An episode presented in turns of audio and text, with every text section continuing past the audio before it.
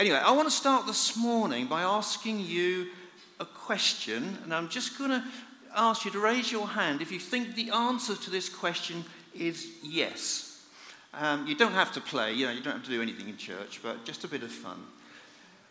Does God still do miracles today? Right, that's quite a lot of hands going up, right? Which I'm not surprised at because if you didn't believe in a supernatural, miracle working God, you probably wouldn't be here unless you're here to try and find out, which is quite legitimate as well. So you may not have put your hand up for that reason. But most people are here because they believe that God still does the miraculous today. So at that point, I could probably sit down now, having established that.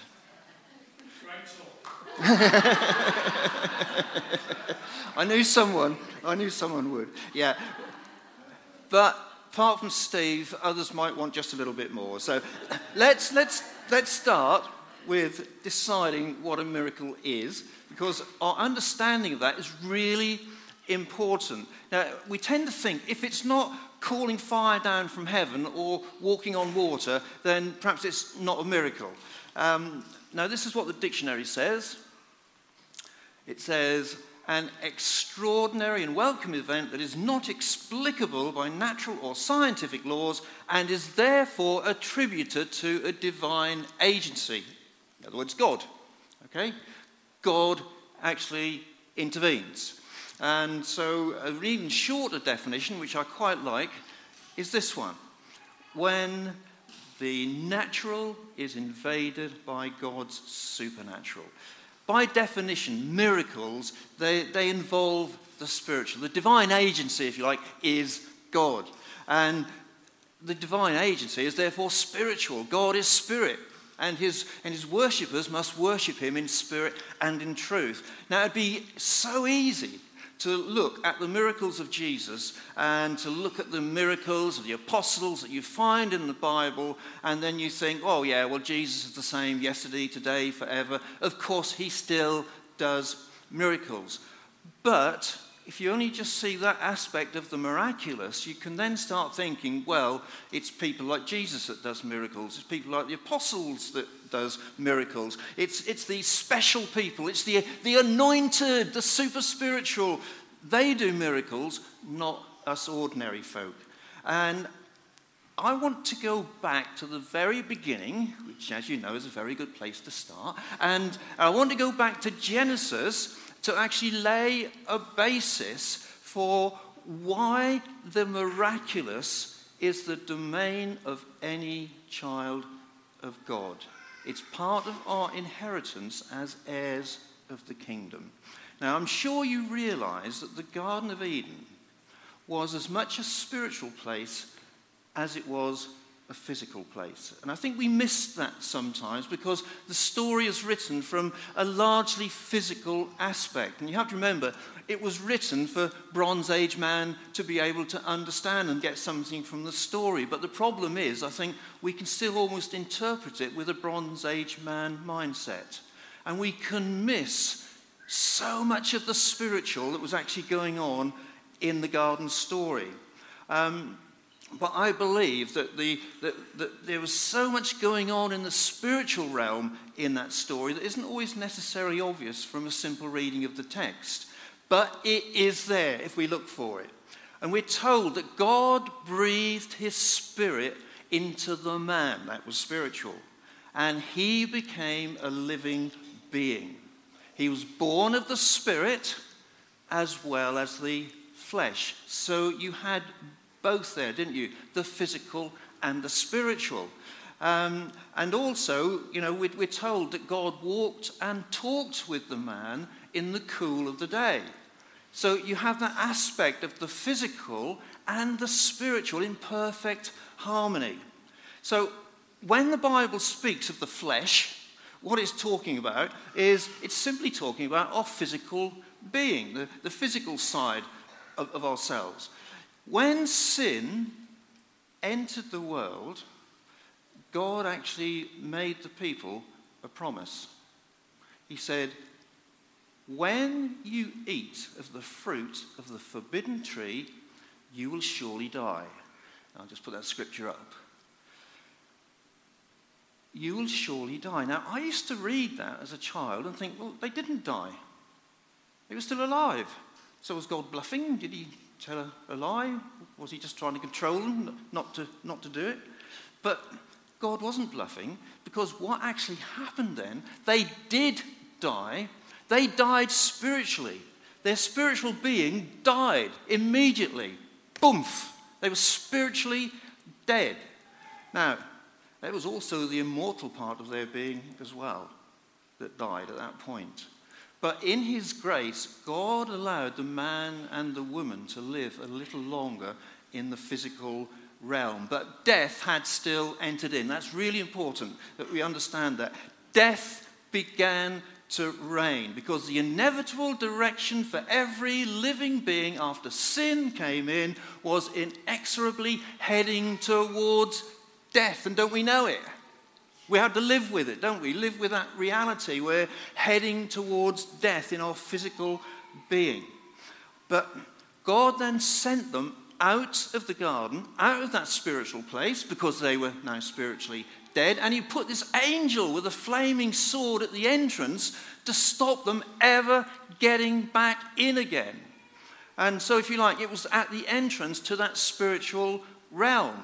There was no access back to the tree of life. And God said, in case they should eat and live. And from that point on, life on this earth was solely based in the physical, and death became inevitable.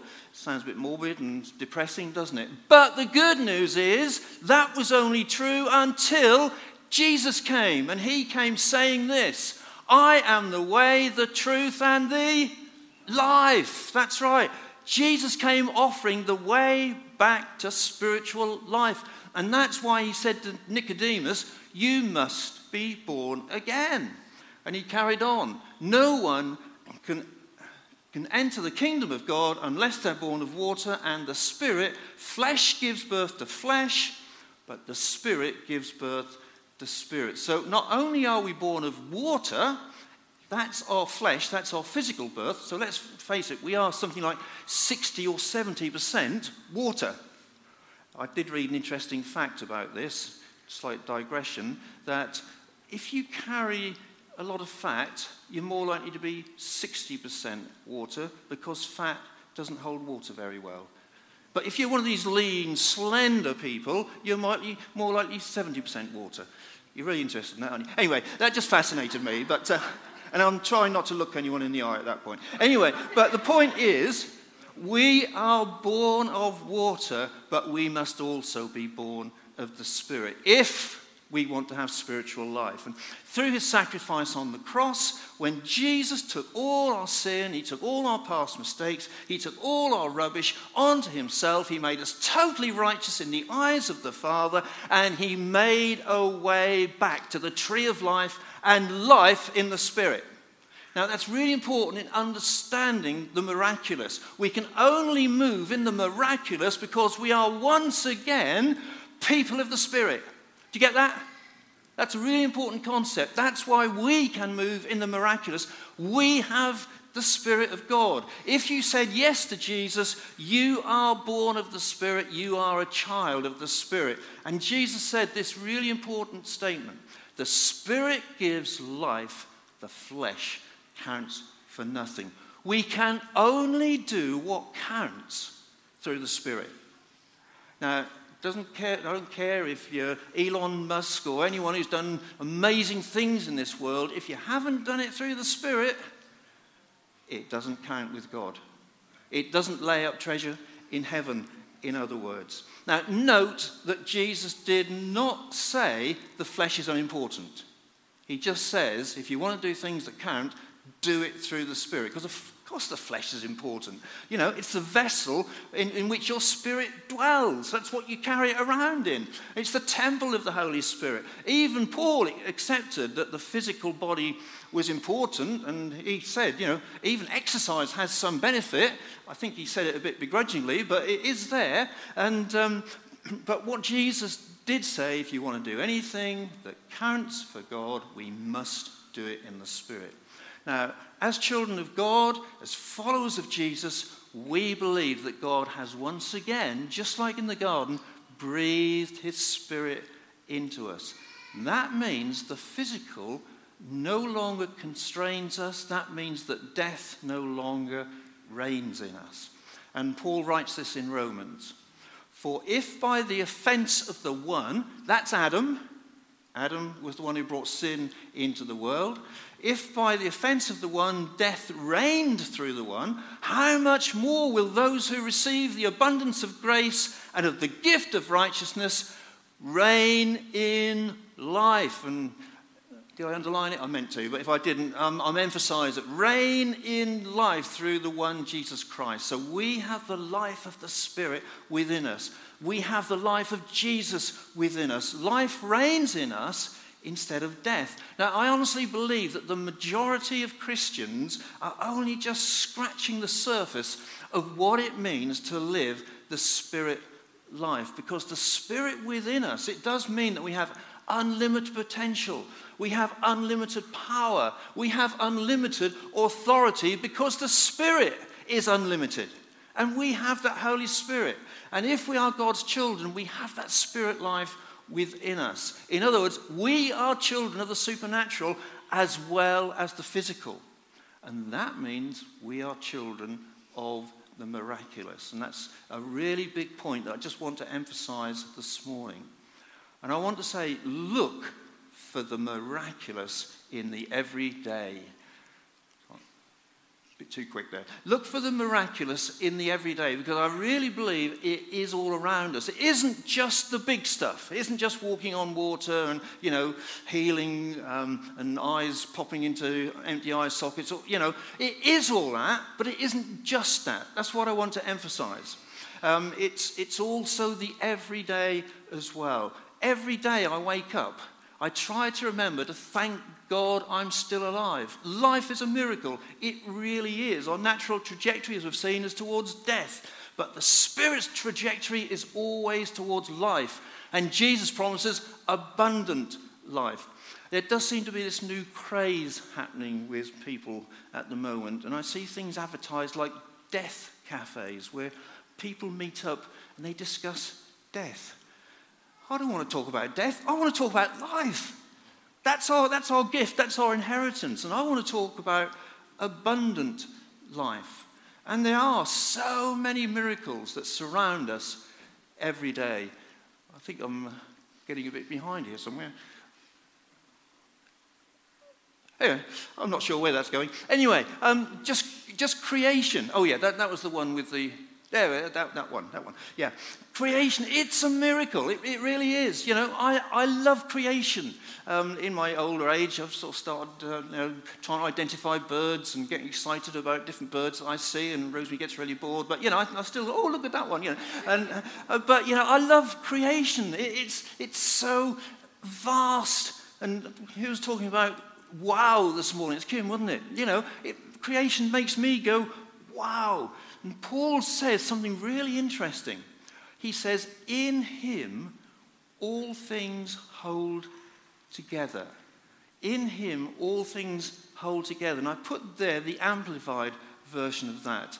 Um, it goes this And he himself existed and is before all things, and in him all things hold together. And this is what the underlying Greek actually means His is the controlling, cohesive force of the universe. The universe only exists because Jesus holds it together. Doesn't that make you go, wow? And, you know, sometimes people ask me, where is God in the universe? As a teacher, I've been asked that several times, like he's sort of out there on a nebula or a cloud or something somewhere floating around. That's totally the wrong question because it's not that God is in the universe, the universe is in God. He's that big. Do you understand that? The universe is in God. And, you know, I could go down a right rabbit hole on this because that really, really fascinates me. Um, I'm not going to. But, you know, it is a miracle, the universe, and it surrounds us all the time. It's a miracle. Look for the miracle every day. It is there. But that's not my main focus because what I do want to head into as a focus is the miraculous gift of prayer. Answered prayer is a miracle. Why is it a miracle? Because through prayer, we're asking for God's supernatural to invade the natural. That's what prayer is largely about. When we pray, we're touching into the supernatural. Now, in our Connect group, we actually keep a record of all our prayer requests. And every so often, we look back. And, you know, sometimes you've forgotten what you prayed for. But when you look back at the record, you say, oh, look what happened there. And oh, look what happened there. Sometimes they're not always answered in the way you necessarily want them to, but you see God's hand in the answers to the prayers.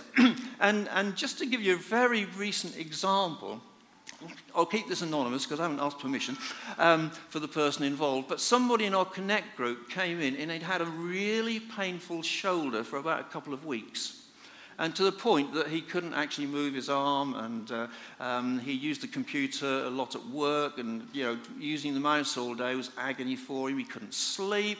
Um, you know, he turned on that side, and it just woke him up, and he was really struggling with it. And he came in and he said, "I think I need prayer." So we got him out on the holy hearthrug, which is, which is what we call it. Um, it's just a space at the front, where in front of the hearth, where there happens to be a hearth rug, and that's the place where we put people to pray for them. And somebody one week said, "Oh, let's get on the holy hearth rug then." It's not holy, but you know, you, you, you get the drift. So we prayed for him. One or two different people prayed for him. We anointed him with oil. Then somebody said to him, "Well, what's it feel like now?"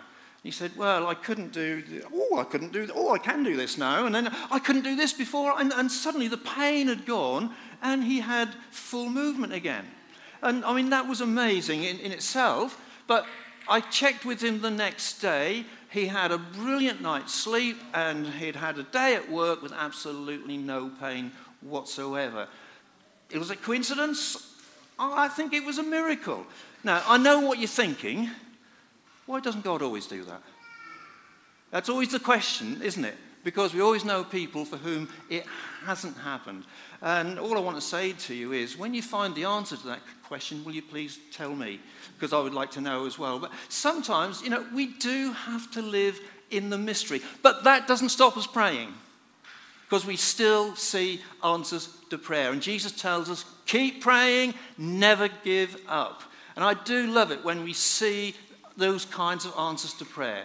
But, you know, great as they are, let's remember that we are surrounded by the miraculous every day. Now, just uh, one or two examples. Um, some kids were at Sizewell last week, the last week of the holiday, at the Christian camp. And in one of the meetings, they all started crying. And they were weeping. And nobody was sure why. And one of them said to one of the leaders, What's happening? Why are we all crying? And I'm glad they had some leaders there with some wisdom because the leader said, It's the Holy Spirit. Is that good? Yeah. And, you know, but the Holy Spirit just moved, and we always say the Holy Spirit changes things. Now, I know one parent said to me, We got a different child back to the child that we took. Isn't that brilliant? That's the miraculous. It's every day. I, I, had a conversation just in the community cafe here uh, a, a, little while back with one, one lady who just actually shared her life story with me. And as she shared her life story, I just knew that it was a spiritual moment.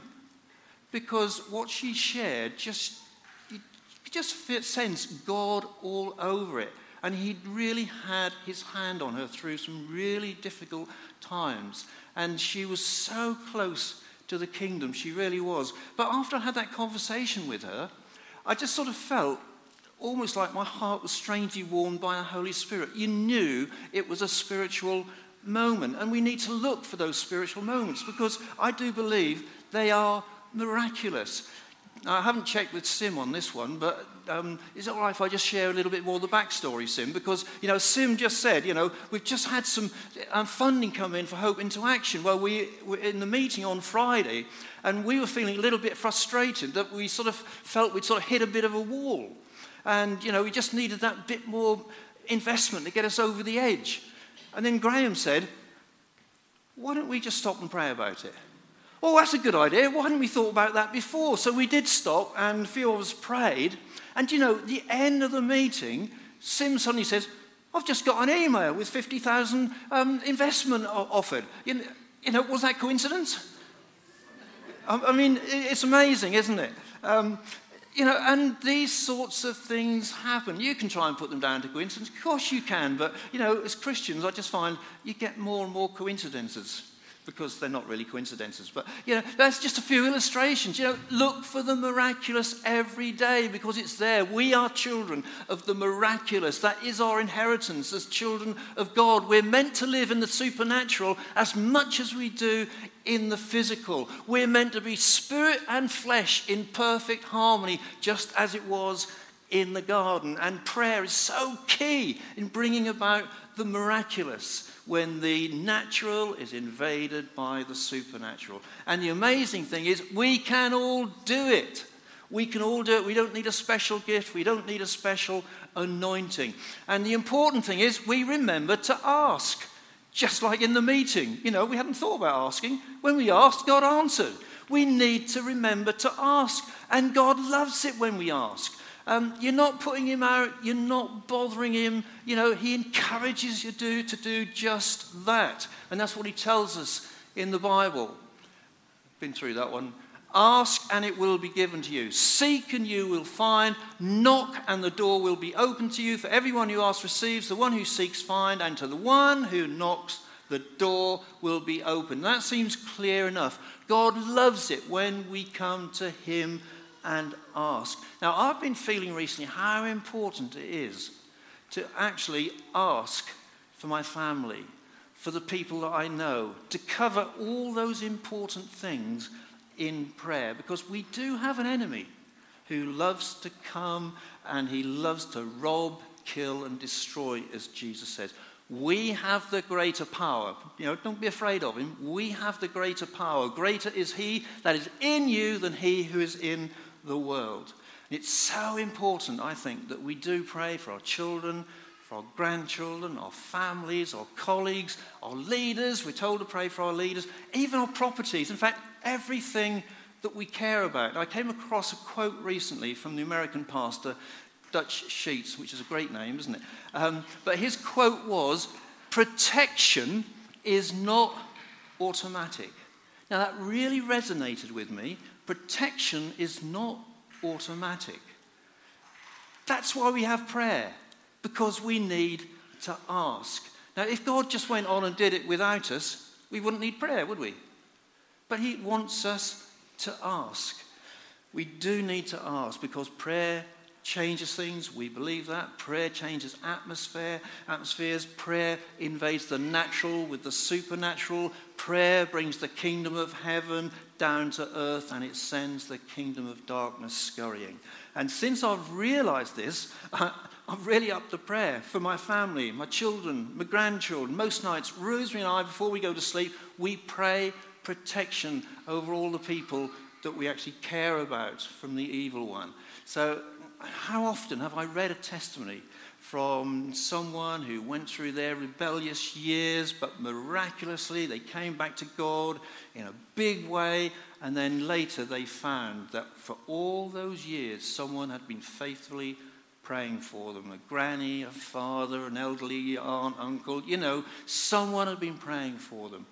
Prayer really is that important because you have the power within you to change things. You have the power within you to change lives and to change circumstances. Try to get used to pray in all circumstances Paul says, pray before you go to work. Pray before you go into school, if you're still at school. Pray before you go into a meeting. Pray before you do anything significant. You, you know, it's, it's, not, you know, you have to spend hours in prayer or anything. You know, just remember just to bring it before God and ask. And someone gave me a prophecy fairly recently. And this one uh, really meant a lot to me as well. And the prophecy was this Learn to sit in the Father's lap and tell him your deepest heart's desires. And you know, I realize that I don't often do that. I don't often learn to sit in the Father's lap and tell him everything that's on my heart. And I've thought a lot about that. And I said, prayer's not meant to be arduous. It's not about duty, although the enemy will try to tell you that it's about a beautiful relationship with your Heavenly Father. Now, I may not be able to sit in my earthly Father's lap anymore and tell him stuff, but I can sit in my Heavenly Father's lap because I am his child. It's flesh and spirit in beautiful harmony. And if that wasn't enough, you know, we believe that God answers prayer, He heals, He promises that whatever we ask the Father in the name of Jesus, He will do it. You have the Holy Spirit. You have the Holy Spirit.